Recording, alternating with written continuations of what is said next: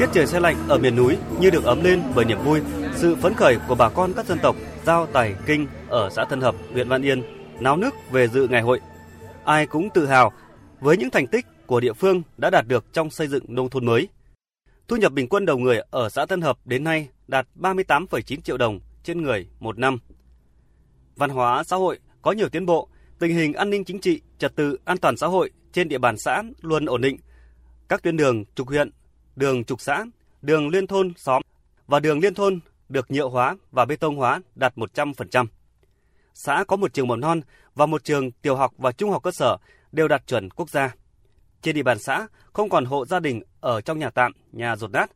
Tỷ lệ hộ nghèo chỉ còn 2,2%.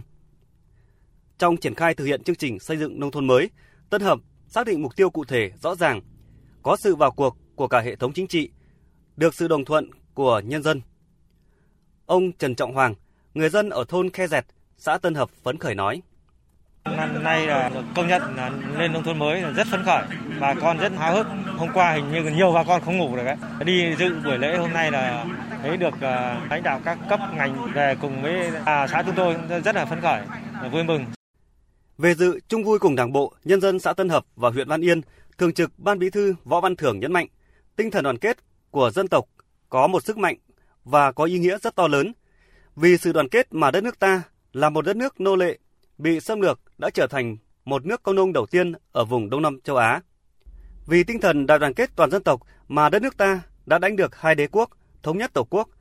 Vì đại đoàn kết toàn dân tộc mà chúng ta đã vượt qua nhiều khó khăn, đưa đất nước vượt qua khủng hoảng, ngày càng phát triển, giàu mạnh, văn minh. Chính vì vậy, chúng ta tiếp tục đoàn kết để xây dựng cuộc sống tốt đẹp hơn.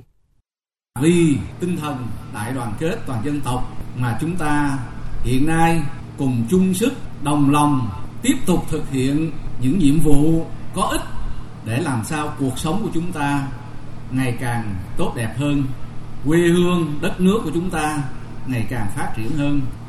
Qua nghe báo cáo, tìm hiểu tôi rất là vui mừng cũng vì đoàn kết dưới sự lãnh đạo của đảng cùng nhau làm cùng chung sức với nhau tổ chức phong trào chúng ta đạt được những kết quả rất là đáng khích lệ Nhân dịp về dự ngày hội, Thường trực Ban Bí thư Võ Văn Thưởng đã tặng lãng hoa tươi thắm đến Đảng bộ, chính quyền và nhân dân các dân tộc xã Tân Hợp, tặng quà các hộ gia đình chính sách tiêu biểu trên địa bàn.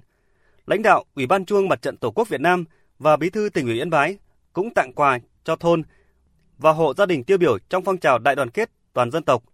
Các hộ gia đình tiêu biểu vươn lên thoát nghèo và hộ nghèo đặc biệt khó khăn trên địa bàn.